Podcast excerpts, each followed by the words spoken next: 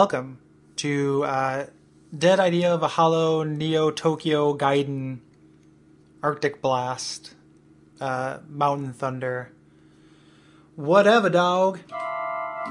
Um, yeah, I'm not sure exactly what to call this. I was when I started the show again on reruns. Um, I expected to do one, a new one about once a month. Uh, the show has found some new new fans, um, but not not to the degree that I can really justify making new content on a regular basis, and not because I'm lazy or I don't want to. I love Dead Idea Valhalla. I love you for listening to it. I just, uh, you know, it just it's time intensive, and I'm doing like a thousand other fucking things um, while everything else is going on. So, but I, I did have um, a cat that just popped in there. Um, I did have a, a couple things I wanted, you know, I'm cheesed about. Want to get out of my craw? That's not true. I just had a, you know, actually I just wrote a thing that would be a second part, and I didn't have anything to do with it, um, other than it, it's you know a classic Dead Idea Valhalla sketch. So I, I, wanted to throw that in there, and then uh, yeah, the first part, you know, I just figured I could check in on everybody and you know, just kind of a blog, you know, just kind of uh, just catching you up with my life. You can catch me up with your life. We'll just get together and get in some flannel pajamas and you know, sit down and just cuddle up and watch a popcorn and eat a junior mint together. We'll eat it like Lady and the Tramp. so, so we're already kissing by the time we actually get to the junior mint, and then we're just rubbing chocolatey mint all over each other's teeth using our teeth. Um, that doesn't work. So yeah, so what's going on with me? Um, I'm okay. Uh, I feel like I'm at this weird point in my life where like there's all these decisions and existential crisisy stuff. You know, real quarter life. I mean, quarter life. Come on. I I am 32. There's there's no way that I'm going. To, if you look at me and tell me I'm going to live to 120, um, but really, you know, like probably about two thirds of life to three quarters of life crisis um, going on right now, and uh, just you know what what defines me. What am I? You know, I'm kind of coming to terms with some of that stuff in the wake of the breakup, um, and I have all these things that are just like sad things that I just have to do. You know, there's no uh, there's no getting around it. There's no fixing it. They are not problems to solve. They are just sad things. Um, you know, chief among them, the divorce. Uh, one reason not to get divorced, um, you know, would be kids, and the other reason would be. I mean, there's just there's really just two reasons not to get divorced. Um, you know, the kids, and then uh, the fact that it's a ridiculous amount of complicated paperwork. Like we have to have to put in an application and then waive a you know an application to waive a waiting fee, and then there's a summons and a serving and all of this shit. It's very complicated, and I am bad at that stuff. Like, everybody has their strengths. I feel like I have strengths. Uh, my strengths are not dealing with paperwork and everything. Like, I had to do my taxes for the first time, you know, since, uh, you know, me and Crystal broke up. She did them for seven years before that. And, uh, you know, that was a, a thing. I, I the, the internet web application that makes it all super easy, and they're just asking me, you know, foolproof questions that are proof in this fool. You know, just uh, uh, super hard. So I'm bad at that kind of thing. It's part of the reason why I struggle with college and all that jazz. Um, I say I'm bad at it, I'm bad at things that are boring to me. I guess as part of it. Like I just I don't see see the point in it. And I understand that life is made up of 90% sticky paperwork that glues all the the good shit together, but I hate it. It's like you made a. It's like if you made like a, a you know, uh, a savory, uh, uh, you know, cobbler, or not cobbler. They aren't savory cobblers. It's like if you made a quiche, but then you used like sweet molasses to keep it together or something like that. And it's like all these individual quichelettes are all delicious, you know. But in between, it's all this n- nasty, bitter, sweet molasses. That uh, comparison didn't work at all. Uh, but you know what I mean. The connective tissue that puts life together is like mailing bills and reading leases. And I have no patience for that shit. I'm really bad at it. I don't do well when I'm bored. It's really hard to bore me, but like I don't do well. And it's I understand I sound like a precious little asshole, like don't bore me, world, Gaston, you know. But that's uh, that's what that's the truth. So I have to sit down and do all that paperwork and everything. That's gonna be a huge pain in the ass, um, and it's just emotionally weird. You know, it's not like I don't want to do it. I don't want to uh, re get together with my wife. Um, my wife. I, I don't want to do that. I just, uh, uh, you know, thinking about it is sad. That's all there is to it. You know, I, it's just, it's, it's sad to think about. It's very final and very, uh, you know, it makes me reflect on the whole, the whole experience and, you know, drags me into those pits of like, this was a mistake, this whole thing was a mistake, it had no value, which isn't true, but thinking about it this way, you know, actually literally kind of erasing it makes me think that. So that sucks. Um, I think it's time to do it for sure. I uh, so I, you know I'm I've dated this whole year. It's been really great. Um, you know I made a lot of friends as I mentioned before. Um, got a girlfriend now who is wonderful. Um, she is an amazingly impressive lady, and uh, the you know, we're crazy compatible in, in a lot of different ways and everything. She listens to this, she's probably just saying down, you know, awkward, but hopefully not. Um, but yeah, so all that stuff is good. And there are other good things going on in my life, like podcast stuff is going good, continues to go good. Um, I started that YouTube channel, that's going pretty well. Um, yeah, and then, uh, but I'm that quarter life crisis thing. So I'm re-examining myself in the wake of this breakup divorce thing, um, and then in the wake of uh, you know what I am and what I do makes no no sense to me. Like I've never. I've talked about this before on the show. I'll talk the ear off of anyone I actually talk to because I'm a single issue voter apparently. But like I've never felt like I had a, a role in the world that the world actually wants. Right. So like I can I can do all of this. Uh, this podcraft and I can do this video gaming stuff and people like it and it gets a response and that's awesome. I really appreciate it. I can't find anyone to pay me for it, which money isn't everything. Like I'm not a greedy man, but I can't do everything I want to do because I'm wasting this time at my day job and uh, which I like okay, I adore my coworkers. The job itself is not you know very stimulating. And it's not you know like what i want to do is like i want to make jokes and i want to you know produce content. And i want to you know i want to do what i do. I mean this is not a profound point right? So me saying i want to do what my hobbies are for a living is everyone right? But my hobbies are productive and creative and great and and and all that so that's a problem and i was thinking like okay well you know, I still have this feeling and this sense that like getting a job doing what I actually want to do is this crazy crapshoot, and it's like getting drafted into the NBA. Uh, that's right, the MBA. It's like getting drafted into the uh, Masters of Business Administration. Um, you know, while dinosaurs come back to life and Jurassic Park burns down to the ground. Um, but that's what I want. So thinking that that's very unlikely, uh, you know, I went back to school and I, I first went because I hated the jobs I was in and it felt like time. And now, three years later, with three years more to go, I am having a worse experience and it is driving me fucking up the wall. Um, I'm having a very bad time in school. I don't feel like it's very enriching to me. Um, you know, and that's just me. I'm not trying to call out education as a thing and I've talked about this a lot, but I think it, like you study the soft arts, you know, if you're an English major, essentially your classes are uh, book clubs and writing workshops, right? Like a literature class is a book club, you know, with with some added uh, assignment and some guidance. Um, I have no problem with the guidance, and I have no problem with the assignments. Um, the book club part of it, I don't particularly like, though. Um, you know, college undergrads are not very high quality you know uh, discussion partners in my experience for the most part with some exceptions.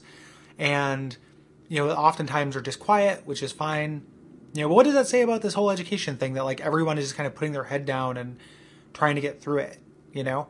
Um, when they speak up, it's sometimes worse. Like there's this little pissant in my uh, uh, literature class right now who is crazy like feminist, and I I love feminism. I love women, uh, but he insists on reading all works through a feminist lens. And there's something really inhuman about it. And I'm realizing that, like, I kind of think that there's something really unhuman about that kind of academia. Um, and I had to be careful because, like, a broad dismissal of academia is real ignorant and, and would be like the verbal equivalent of, like, you know, breaking my neck trying to suck my own dick or something like that. But it just, you know, you can't, there's no, it's so considered. There's no human reaction to something. You know, like we were reading uh, Raymond Carver. I really like. I'd read a little bit of him before, but not any serious amount. And Raymond Carver, if you've never read him, uh, the, you know, create, you know, more or less started this literary movement of minimalism, and writes uh, really direct stories about people being drunk and unhappy, um, with kind of no clear conclusion. And they're wonderful. Like I really liked it. And you know, this guy is you know, really upset because he's he's calling him a misogynist because the guys in the stories are assholes and the girls are not very powerful. And there's just no part of him that conceives that like there can be something else to take from it or that uh, that's not the point. Like I don't I understand that like looking at those things are, is very important, right? But react in a human way to, to something. Like I, I, I I'm sympathetic to the idea that like maybe a story is just a story sometimes. And this is a story about a character with a guy who's an asshole. He's not portrayed well. Like nobody comes off well in these stories. Like it's drunk, unhappy people hitting each other and yelling at each other for the most part. So he's an asshole. The girl is an asshole. Everyone's an asshole because they're drunk and they're, you know, poor. And this is the world that he's writing about. And it feels to me very like natural and very uh, like emotional. You know, like there are feelings involved and to have this guy, all he can take from it is that like it's a regressive work. Um, and it kind of climax like the teacher is on my side. The teacher's always on my side in these things. Like I always like the teachers in these classes. And the teacher, you know, said something like uh, maybe he's not misogynist because of X, Y, and Z.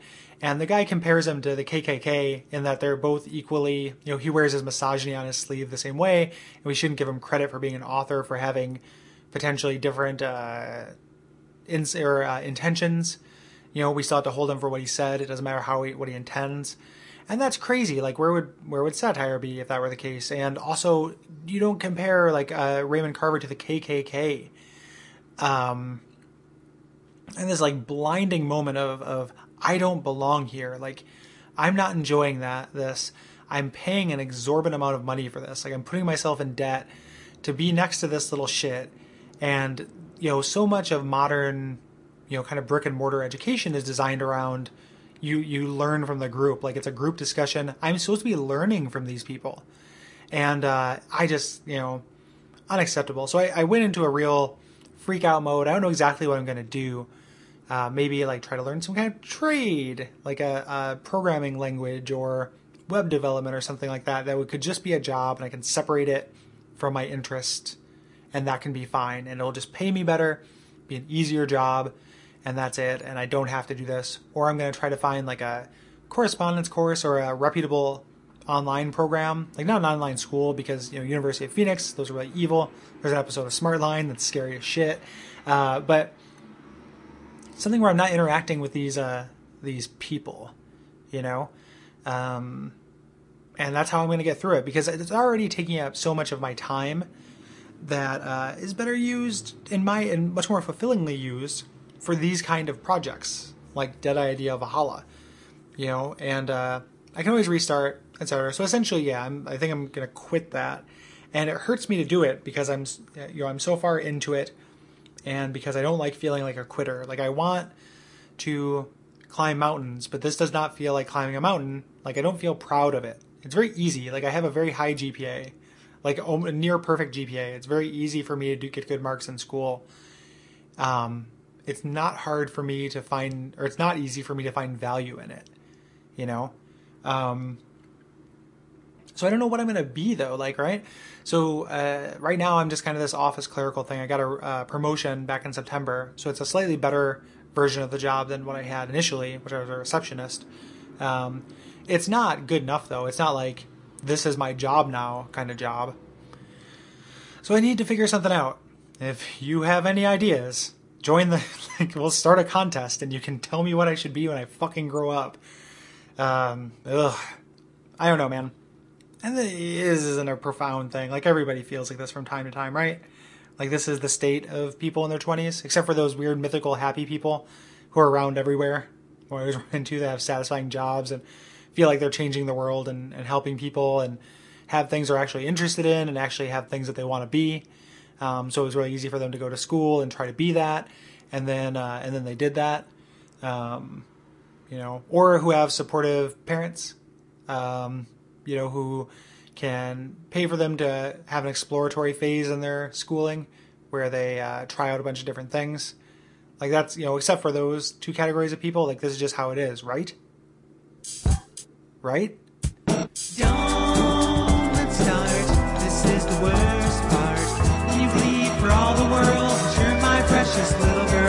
Don't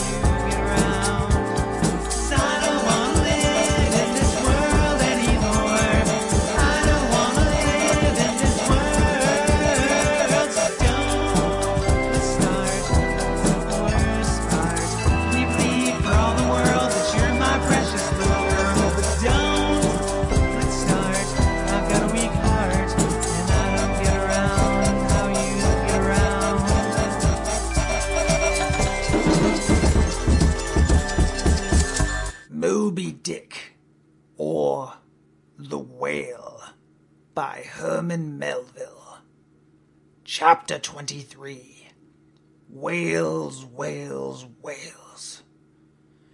Captain Ahab emerged from below deck one blustery morn to find the deck of the Pequod covered with whales.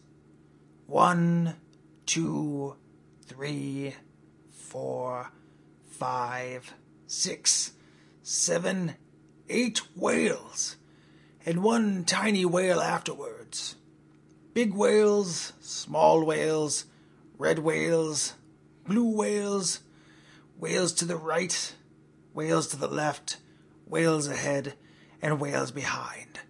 The sun shone overhead, beating down on said whales while they smiled and frolicked. Ishmael, the captain bellowed, what is the meaning of all these whales? Ishmael crept up cheerily. Tis your birthday, Captain. Queequeg and I, well, we thought you'd like it. Ishmael quivered in anticipation as the captain stroked his scraggly black beard.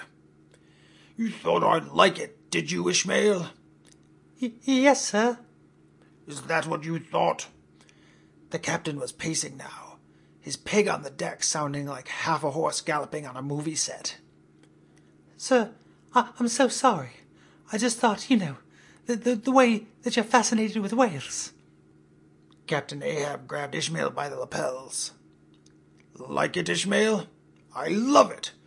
Tell Tashtego to bring the drinking wine. Bring Stubb up from port aft, and have him bring his cigars. Gather the crew, and we shall have ourselves a whale party. Oh, Captain, you've made me so happy. Ishmael was nearly in tears, his salty cries mixing with the salty sea air. He sped down deck to gather the crew. Queequeg, Tashtego, Stubb, Dagogogogo, Flask, Trub, Crobe, Fedalala, and last but not least, grumpy old Starbuck. All the crew came along happily, and why not? Whale party. All the crew except for grumpy old Starbuck, of course. Ishmael came across Starbuck in his room. Starbuck, sir, we are having a whale party up deck.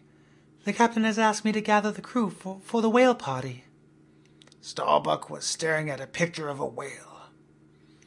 Ishmael, have I told you lately how much I hate this boat and everyone on it? Especially the whale obsessed fool? Yes, sir. Yesterday, in fact. You were saying that if you were to meet the white whale, you might feed him the captain's other leg after you had poisoned the captain, thus killing two birds slash captain slash whales with one leg. I, I was a bit confused at the time, honestly. Well, yes. This entire obsession with whales. It will be the death of us all. Tell me, Ishmael, are you afraid of whales? Ishmael had heard this before. Yes, sir. Starbuck harumphed. Well, good. I won't have anyone on my crew that isn't afraid of whales. Be they white whales, old whales, red whales, or blue whales. Ishmael joined him in song. Small whales, big whales, thin whales, thick whales. Starbuck continued. Smart whales, dumb whales, finger whales, thumb whales. Good. You have passed my trial. Tell the captain I will be up in a fortminute. When Ishmael went top deck again, he found the whale party had already started. Crow was filling a blowhole with whiskey and drinking it when the spigot thus rushed. Queequeg was explaining to our particularly lonesome whale that there are no guarantees in the world, and Flask was filling his namesake with whale tears for good luck. Captain Ahab was gleefully riding on top of a spout of water, while a whale below strained to provide pressure. Ishmael, have a cigar and pull up a blowhole. Whales! Whales! How I am obsessed with whales! Ishmael stared at his captain and wiped a tear away from his eye. A particular handsome whale slid up to Ishmael. What's the matter, human? He asked. Nothing is the matter, my blubbery friend. But why is your eye blowhole spouting? Sometimes our kind cries when we are happy. Our heart is filled with emotion. It's as big as a U. The handsome whale started nuzzling Ishmael's knee. Starbuck came topside, took one look at the pod of whales, and jumped off the deck of the ship. Oh, whales! He screamed. You have all lied to me! Not one of you is afraid of whales! as he fell into the blustery depth. Starbuck, what shall we do without your harpoon collection? The captain called off to him, but was interrupted by a friendly whale shooting him a smile. Ah, whales, he mused. What would I do without you? The captain kissed the whale on the tail and scratched its ruddy belly. Ishmael looked at the camera and said, Whales, they're good for what whales you.